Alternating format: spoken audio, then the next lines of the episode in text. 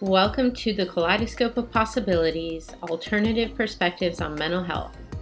My name is Doctor Adriana Popescu. I'm a licensed clinical psychologist and leader in the field of mental health, energy psychology, addiction, trauma, and empowerment. In this podcast, we will be exploring mental health from a variety of perspectives, from the spiritual to the shamanic and beyond. What if mental illness isn't everything we think it is? What if everything we see as a pathology is actually a possibility? What else is possible with mental health? Hi everyone, Doctor Adriana Popescu here with you today again for another episode of Kaleidoscope of Possibilities, Alternative Perspectives on Mental Health. With me today is my beautiful guest, Doctor Glenna Rice. She is a physical therapist, certified in Access Consciousness, Enjoy Business, Conscious Parenting, and is the creator of E M T. Energetic Manual Therapy. Glenna is also a multi-Amazon best-selling co-author, and she's been working with dancers, athletes, children, and anyone who's asking for something greater with their body and lives for over twenty-five years. She's created a worldwide business from the ground up through individual clients, group workshops, classes, and speaking. Welcome, Glenna. Hi, Adriana. So excited to be here. You make me sound really cool with that, my bio. Thank you. I'm well, really you know excited. What? You actually are really cool. I know you personally, and I've actually worked with you both collaboratively as, you know, professionals working with clients and personally, and you've worked on me and my body. So I love that um, we have so much we can talk about in terms of, you know, this amazing work that so many people don't know about, which is why I'm doing this podcast, which really is to educate people on alternative perspectives on health, well-being, mental health in particular, and um, how we can go beyond the traditional paradigm that Western medicine and psychology offers us to really create wholeness and wellness. So first, I always like to ask all my guests, how did you come to do the work that you do? Mm. We have to go way back to when I chose to be a physical therapist back in undergrad, which goes like thirty years ago. Um, but I became a physical therapist, worked with children for quite a few years, and then I was introduced to um, myofascial release therapy. I moved, decided I wanted to change who I was working with, work more in, with dancers and sports medicine, which was always kind of my plan when I first became a physical therapist. Took this amazing workshop that really opened my eyes to what else is possible, like energetically with bodies, how bodies can change. Just I had never um, experienced the, the possibilities I had seen with this work, and started to practice in that almost immediately. And very quickly after that, because I started becoming more, let's say, in the question is what we talk about with Access Consciousness, but we're in the question of what was possible. I started asking more questions about what I wanted my business to be, and found an Access Consciousness workshop, which included, you know, these questions to change everything in your life, but also included the body in the work. And everything started changing. What I was seeing with patients exponentialized, the changes I would see with their bodies. You know, I'd have an ankle problem that would get better in a couple days, which might've taken me a week or two before. I'd always, already gotten quite, everything had been really different with the myofascial work that I'd done. Um, but now it was like, I'd have like half an hour left in my session. Like, what do I do now? They're already better. So things started changing dramatically. So it was, it was, you know, kind of a process over years. But once I added consciousness to the work, you know, looking at things from a totally different perspective, um, not just this physical, the physical body, but everything that was going on in their lives, and how sometimes you could change something so bizarre, like a relationship, and their body would change. Um, I started, you know, everything started to grow. Wow. Yeah. There's so much I want to respond to and everything yeah, you yeah. just said. And one is, I think you, what you alluded to, which is this separation. In our kind of Western medical paradigm, um, we separate the mind and the body and even the spirit, right? Like those are different things, and you go to a different practitioner for each one of them. Whereas, let's say with some of the Eastern medicines, um, like traditional Chinese medicine or Indian medicine, it's all it's all connected. You know, you don't go to a different type of doctor for a different issue. So can you say more about that fragmentation of the paradigm that we're in, and how you are working differently with that? Yeah, yeah, that's a great question. And the the Western medicine has really split all of these practices up. And then the way our professions all work, you have rules and regulations that you can't get past. Like I can't do mental health officially, even though those things can all be up in my practice, because I'm not trained in that, even though, you know, years of schooling and psych, I took a lot of psychology classes to get my degree, but that's still not where I can go. And like, you can't go below the head. You can't touch the body in your practice. Um, it's crazy. I mean, they did it even with the physical therapists. It's like the doctors do the medicine part and the physical therapists do the body part. Or even with occupational therapists, they do the hands and we do the rest of the body. It's very strange because it, the body doesn't exist that way. Our beings don't exist that way. We don't exist in these separate realms, you know, and you can get past it a bit by collaborating with other practitioners if your patients are seeing other practitioners. So it's, it, it really limits, it's a huge limitation to what is possible with how we can help people and create changes in their lives and how they can choose greater. Yeah, say more about that. You know, you talked a lot about, um, choice and creation. And I don't think most people even realize that they have choice when it comes to their bodies, right? Like, this is what yeah. I was born with. This is what genetically I inherited from my family, and my family has all these problems. So therefore I'm going to have all these problems. Can you talk a little bit about your take on that, which is a little bit different? It's really different. I mean, you always have choice. We always have choice. We can choose different and things change. Choice creates your reality. It creates your body. When you change your point of view and you choose different things in your body and your life start to change. Um, one of the things that can be a really big limitation or something that will stick people is once they get a diagnosis, they lose choice. I mean, they can be so aware, like our bodies have this ability um, to give us information around, uh, from the world around us. We've all felt it. We all like know when someone walks into a room, even if our back is to them, we've sensed that someone just walked in a room. Our body gives us that information, and it's so much bigger than that. But you get this diagnosis, once you get, I don't know, fibromyalgia. There's a real common one that I see a lot in my practice, chronic fatigue, fibromyalgia. Um, they're kind of these blanket diagnoses because enough box were, boxes were checked. They then have to almost prove that they have it, even if it's, and I'm not saying that they're faking it, and that's where it can get really weird with people is like, well, I'm not faking it. I have all these symptoms. It's like, yeah, you do, but what are they? What is that actually, what is your body actually telling you with each one of those symptoms? And the choice to change that point of view can just decrease someone's pain in a visit. They have choice. Sometimes it's our limitations and the points of views with fixed, like I have this thing.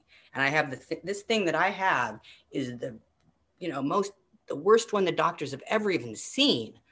You know, they're so proud of what they have. What if, and if I can change that to look at like this other possibility where you can be cha creating change by choosing, cr creating a change for a greater body to start to create with your body. It's amazing what that choice will start to create for people. Does well, that make sense?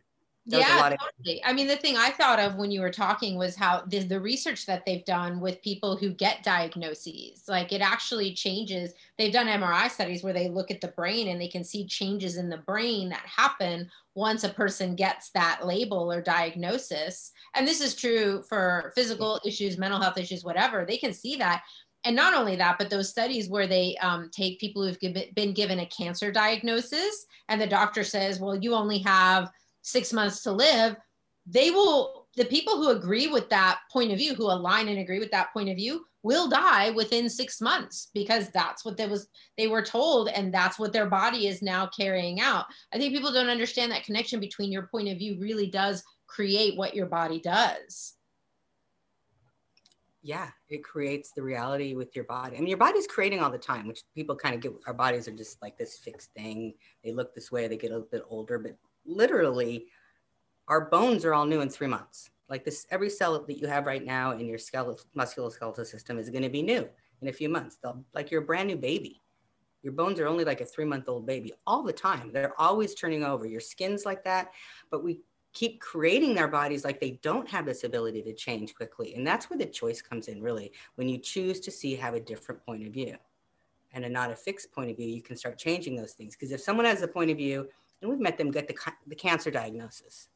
Um, and they're like, oh, I have six months to live. And someone says, that's not going to happen. That's not my point of view. I'm going to change that. And that's choice. And then you start seeing a different possibility. And you get people that are like, you know, five years past and say, yeah, the doctor said I was only live six months. That was ten years ago. That was a choice they made. Yeah. So exactly. How do you get people to choice? Well, people don't know that they have choice. Right. People don't realize that they have that choice. And part of our work is to show them that they do, like by asking them the questions, like what else is possible here? And what other choices do you actually have that you haven't acknowledged before? Right. Mm-hmm. Yeah. Yeah. And it is that simple. That's the weirdest thing about the work we do, is that it's so easy, like really asking a question. Well, what else is possible you've never considered with this diagnosis, with your body? And that question alone will start to change their point of view, because you start to see other possibilities that you can choose, that you didn't have, that you didn't even know were available to choose. Your choice was limited before. Now you have more choice. Now I want to ask you, you a know, little. Just, work, oh, so go ahead. No, go ahead. No, this is going to, I work with, you know, a physical therapist. We do gait training. We teach people how to walk. It's a big part of our, you know, what we do in the world. And I've had people that, you know, maybe had uh, cerebral palsy for years. They're in their thirties or forties, and just saying, okay, what else is possible with your body? What if you gave your body permission to start to walk the way it wanted to? After I've like uncreated or changed their points of views about everything all the doctors and physical therapists had told them for thirty years, especially when they were little kids, and dramatic changes in how long their steps are, how much their limp is, to the point they're just like, oh my God, I never knew this was possible. And that was just from just the question of what would it take for you to give your body permission to walk the way it would like to. Not a lot of body work in that. That was just an example of people changing their point of view. Super cool. So now tell us a little bit about the work that you've done with people with mental health and addiction issues. There was a time when you were working actually in a drug and alcohol rehab and got to work with a lot of folks who had the mental health side dominant with things. What did you notice about that? What did you notice with their bodies? What were you doing with them? Hmm. I, it was great. I was a consultant for, they had a pain, the, the program I was working with had a pain management program. So most of the patients that I was seeing were um, ad, opioid addictions from chronic pain for years. And, you know, really difficult getting, the withdrawal time period is quite intense with those drugs to get off of them.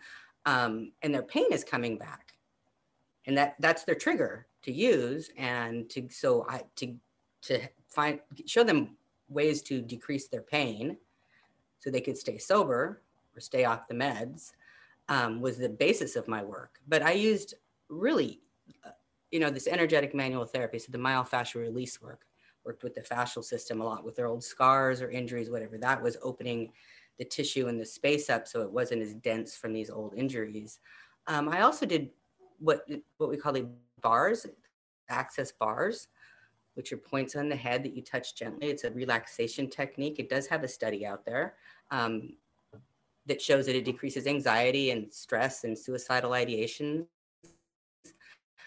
Um, and I would just be there with that, giving him that technique or some other energetic processes. Um, they would get up and say they felt the best they'd ever felt in their life sometimes right after these processes. I got quite popular because then they would tell the people in the in the um, in the rehab what what it was like, and they'd all want sessions with me also, but they didn't they weren't in the pain program because they weren't in there for um, for chronic pain issues along with the rehab. So there was that, and then giving them, like, helping them what they've been doing, and they were using something, you know, with their sub, there's a new diagnosis, the way we call it, speak about it, I'm sorry, I blanked. But the substance they were using and the wrongness they had in a lot of the programs they'd done previously. And like, I remember saying to one lady, what if nothing you've ever done was wrong? And she stopped in her tracks, and like no one had ever said that to her. And that was really all I spoke to her about in that session. And I changed her life. I've known her for years since, and um, followed her for many years. And she saw me after, she, you know, an outpatient, followed me, her an outpatient. And that changed her life. because there's such a wrongness that's associated with addiction. And that wrongness is fixed. I don't know, you could speak quite a bit to, about that also. Like, what have you seen with, with, with your patients and clients when they can change how wrong they perceive themselves around what they've done? Well, created. Yeah, so much, right? I mean, I just, you know, recently in another podcast episode interviewed Marilyn Bradford, who also does this type of work. And she talks about how with addiction, the primary addiction is actually to self-judgment, and that the other, uh, you know, substances, behaviors, whatever, are really secondary. And if you get the person to look at how they're judging themselves and all the shame that that creates, and you help them to start shifting the way they're seeing themselves and even their bodies, right? And you start um, offering them a different possibility, everything changes, right? And the other thing that I think is really interesting, let's talk about this for a moment, is how judgment, um, our points of view, our judgments actually get locked into our bodies. That was a real eye-opener for me years ago when I first, you know, took some access classes and, and heard that and thought, my God, that would explain so much of like why I have so many, I've, I've always struggled with, you know, different health things and stuff with my body, and my body's been rigid and tight and kind of like a suit of armor. And it totally makes sense that if I had this belief system that I need to protect myself, that I'm not safe in the world, then of course my body then has to create a suit of armor for me to live in. Like, our points of view get locked into our bodies. It's fascinating. And what I find that that also does is it locks like the energy that we be, the being that we are, out of our bodies, right? So we are, don't have the communion or the connection, and we can't, or the creation with our bodies. It's actually possible. And healing, if your body's trying to heal from something or change something and you're not present with it, and you talk that people say, you know, be present with your body, but what is that? You know, if you're not present with it, it's much harder, I found, you know, and this is where thousands of people, it's much, much harder to create those changes when you're not present with your body. And any judgment or point of view about our body solidifies, the judgments solidify. They solidify our body, and it's harder to be present with it. So a lot of my sessions are just start out with, what would it take for you to be a thousand times more aware of the space between the molecules of your body, to bring the being in the, in, into the spaces of the body so they're present with me during a session. And that exponentializes how much change is possible. You can feel the body just go, hi, mm-hmm. hi, you've been avoiding me for a long time. You know, and it's not just what you were talking about with protection. There's also, you know, teenagers that don't like their body because they don't look right. You know, they're not skinny enough. Eating disorders, the depression that can, you know, happen with people that are really upset with how their body is looking, and then they separate from their body, and there's a sadness that can be created with that, because our body actually would probably like us around since we're creating together. All, there's so many different ways we can start, we can go into how the body can affect mental health. Well, yes, and and the other way around, right? Um, one of the things that I work a lot with is trauma. And I know that you do too, right? Can you tell us a little bit about what you've discovered with folks, both in any realm, really, like being present with their bodies and so much more, but what, what have you noticed about people who've experienced trauma, whether it's physical trauma to the body or, you know, sexual, emotional, psychological kinds of trauma? Yeah, I, well, they go together. I mean, mostly I would be seeing the physical trauma, like car accidents, abuse, um, just injuries to the body, and any kind of an injury to the body can create trauma. Um, but there's a huge piece in there of the emotional trauma that goes with each one of those events. And it's really interesting over the years to see someone that had a surgery. Now there's trauma in surgeries. Sometimes there's a lot of, I've worked with a lot of women that have had C-sections, and those, those especially the emergency C-sections can create intense trauma. They're terrified. You know, in the event, you know, your baby's going to die, we have to cut your stomach open, we're going to take the baby out. They may have had a whole birth plan that was, you know, going to be a water birth with dolphins and rivers. I don't know, but they, everything is traumatic about it. And those kind of surgeries, not just C-sections, but any of the surgeries that have a lot of trauma, the scarring and density and pain is much more than I see in something that's more elective or where the body's more congruent with the requirement to have the surgery, what's not being forced on people. Um, and they have, it's the, and if I don't look at and work with the emotional trauma, it's really hard to free up the bodies. They're, they're just tied up together. So if I don't have people start freeing up, you know, their points of views about the trauma, and, and what I, how to describe it, it's like, they don't want to, the body had the trauma, they don't want to know about it. The body solidifies to keep them out, keep their awareness out, to not move that part of the body. Like people that had whiplash injuries and car accidents. Like it's not that their, their head is healed, it's ten years later, the body is healed, but there's still all this pain, restriction, and all these things going on. And sometimes I, if I can just get them to um, release some of the points of views about, I thought I was gonna die during the trauma, their neck will go, yes. It's a really miraculous thing. And, and not just, not just the work that, you know, we do with Access, but all kinds of somatic therapies, you know, somatic experiencing and sensory motor therapy and all these different modalities that work exactly what they're working non-verbally to essentially clear trauma from the body, including all that emotional stuff. I mean, especially when we're children and we have no concept of how to like deal with like the traumatic things that happen psychologically, emotionally, where does it go? Of course it gets locked in the body, and then the body, it's almost like a defense mechanism. It goes, it, we somaticize it, it goes in the body and we forget about it until maybe years later, it gets activated somehow. You know, for me, it, I remember with car accidents, I had a car accident twenty years after the original one, and all of that, I started crying and all this emotion came up from the original accident that I didn't even know was there. Yeah, and and it's interesting how people are do, working so hard. Like it's it's a lot of work to keep you from the awareness of the things in your life and the trauma, and how once the awareness is there, like it's never as bad as they think it's gonna be. What I found, it's never as bad as they think it's going to be. They spend their whole lives avoiding this thing, and their body contributes to that. Your body helps you avoid that awareness. And when they actually have it, it's like, oh, it's not as, I mean, the, the amount of energy for thirty years, forty years, some people have held on to things and their bodies have solidified. And now they have joint degeneration and all these things going on from something that is not nearly as traumatic. Like the, the, the recalling it isn't as traumatic as they've decided it's going to be. Right. Right. And it is hard to get there. I mean, you will do everything you can to avoid that. Well, yeah, including a lifetime of using drugs, alcohol, and other behaviors to like, you know, suppress it. And it's true. And it's, and it is that point of view. It's like, I, I see that so often. It comes up, you know, at the rehab where I work, where clients are like, oh, I can't go there.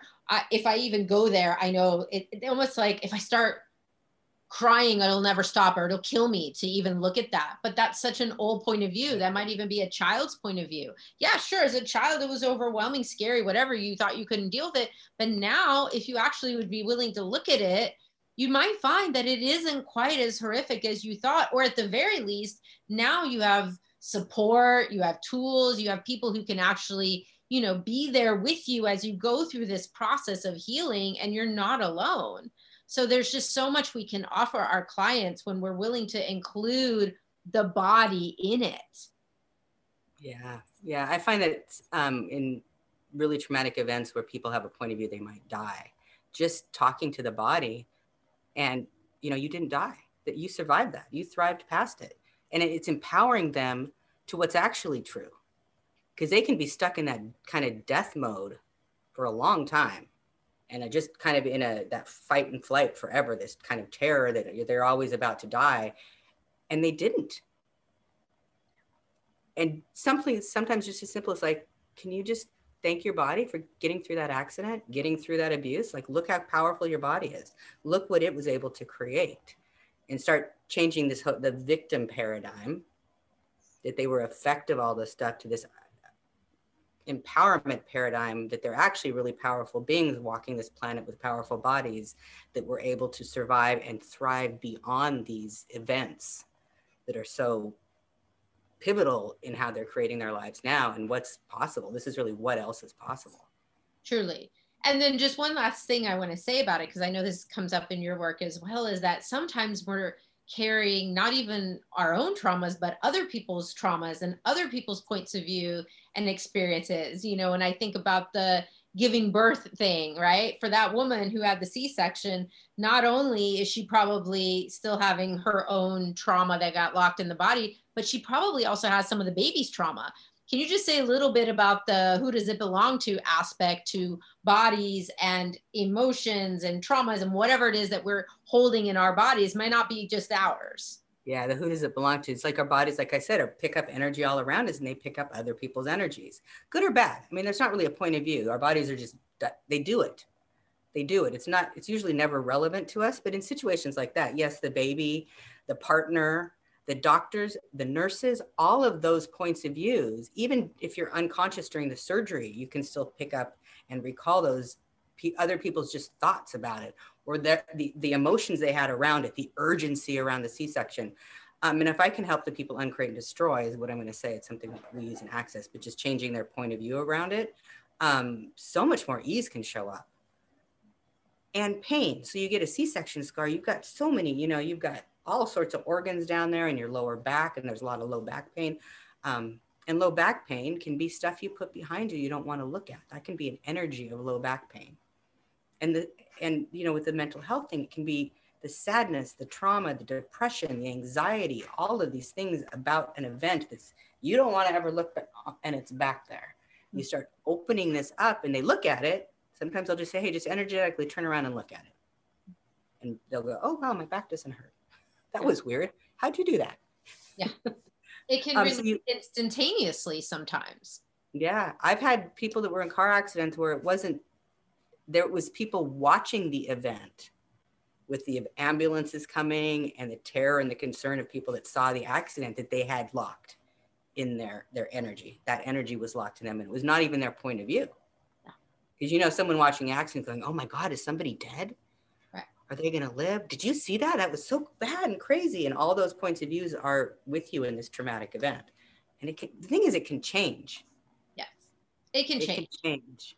Yeah. And, vic- and we talk about vicarious traumatization, you know, as mental health professionals, when we witness, you know, somebody else going through a traumatic event. And even it can be on the television or reading a book or anything, you know, we're all so empathic and sensitive that we literally can pick up those thoughts, feelings, emotions, sensations, whatever it is. And we can inadvertently lock it into our bodies when we, you know, take on the point of view of, uh, you know, or misidentify that it's ours. I mean, it's really, this whole field is so rich and fascinating. So much. the, the one look, I remember there was a young boy I had, was working with that had really bad leg pain, like growing pains. Um, and his, he was a quite a good athlete, and his mom brought him in, and he had watched, um, what, kind, what, what opened up for him is he had watched a T V show with a really tall person that had to duck through all the doors, like a video of some sort, and it freaked him out. And he never wanted to ever have that. So he was like limiting his growth while his body was growing. Like, this is a point of view that he didn't want to get that tall. And it was causing his legs to be like conflicted. They had conflicting messages going on. They're growing. You know, he's a young teenager, big growth spurts happening, and he's got a point of view, I don't want to be tall, and his legs are aching. And we changed that point of view. I said, I just kind of asked him, ask your body how tall it actually is going to be. And it was like, you know, nice five eleven, six foot height. It wasn't going to be seven foot eight. He relaxed, and they, and he never came in for leg pain again. Hmm. That's so that's a television show story. That's kind of cute, not quite traumatic, but it can be something that simple. It doesn't always have to be trauma, guys. Yes. Exactly. Um, okay. So lastly, I wanted to ask you a little bit about the energetic manual therapy. This is something you've developed over the years of doing your work. Tell us more about it, and, um, and how do you use it with people? Yeah. So it's a lot of what we've been talking about. That's all in that. Um, I studied myofascial release work, cranial sacral, um, a little bit of rolfing for years. And that was what my practice was primarily. And then I added Access in. And then it started to create something completely different. There was just a different way I could be aware of bodies, show people what was possible with bodies. There was a beautiful questions I could ask, and we've spoken about those. Um, and over, you know, the fifteen years of seeing people privately, um, I kind of got this hit, like, this is a class, this is something you want to do. The bodies were talking to me. And I, I started the class working with some other people in Access, um, doing S E work. And that was kind of the beginning of the E M T class that I have put together. It's a three day class where you get to learn, and it, you don't have to be a medical professional to do this class. It's open to anybody, um, where you learn the hands-on techniques working with the fascia, which are incredible, just incredible. And it's not techniques that are difficult. They're just, there's a skills you can learn to start feeling the body, feeling where the densities are, and how to invite. And I'm going to say invite because there's, you can't use force with the system. The fascial system doesn't respond to force. It's designed to resist force. So if you're forcing it, it doesn't work very well. So stretching isn't really always the greatest technique when you're wanting to change a tight area in your body. So I'm inviting it with hands-on, like touch is such a beautiful component to healing. Um, inviting it to be, create more space, more flex flexibility, more possibilities for movement and function in your life. So you're, that's, you know, it's three days of just wondrous, wondrous possibilities for your body and great change. And you get to walk out of the class with skills you can use on your family. And if you're a practitioner, you can start putting it right into your practice right away. Is that oh. say enough? How did I go through that? That was, yeah. I mean, there's way more to it, sure. But we can, and we can work with animals too, right? We can also help our furry friends with like healing and all that. We've done some of that work with horses before. And I, I was just blown away by that. I thought it was amazing um, yeah. what we could do. Yeah. Yeah. yeah. I worked on cats and dogs and even a hamster. Yeah.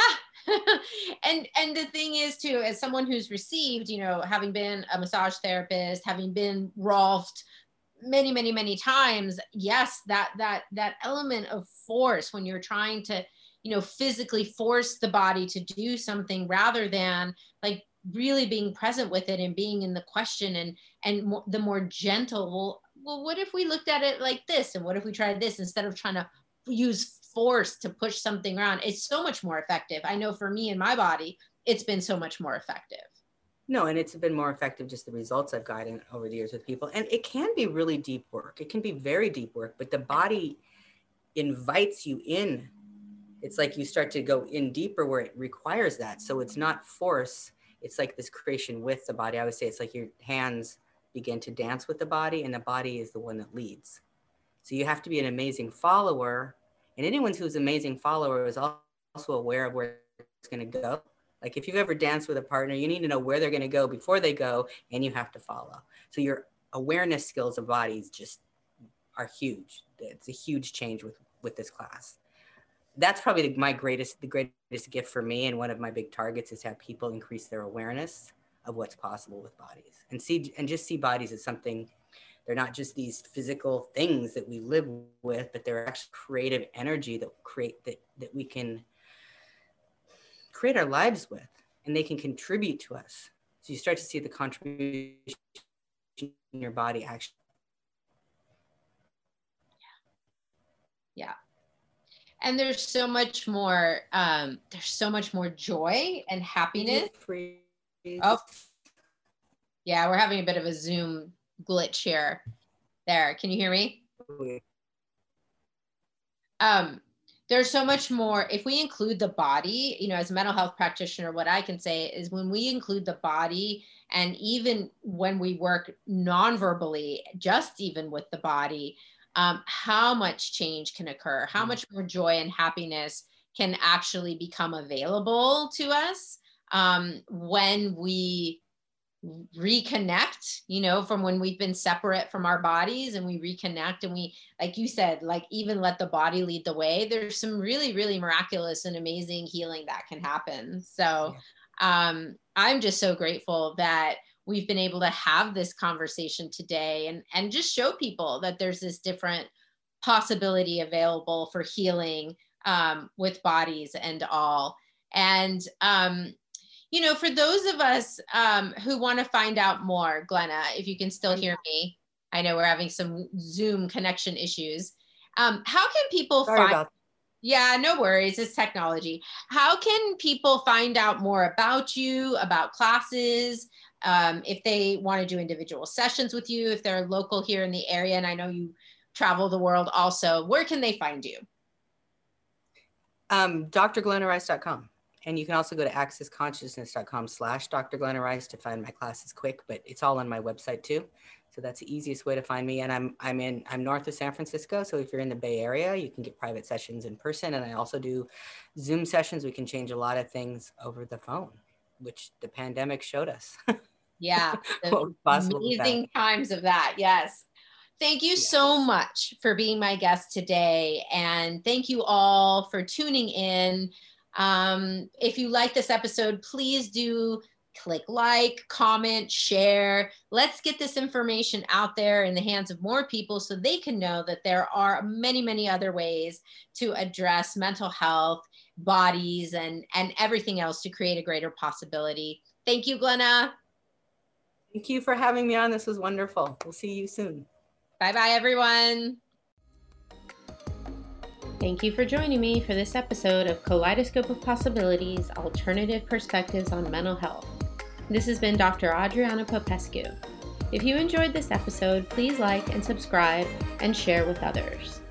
To find out more about me, my guests, and more, please visit my website at adriana popescu dot org.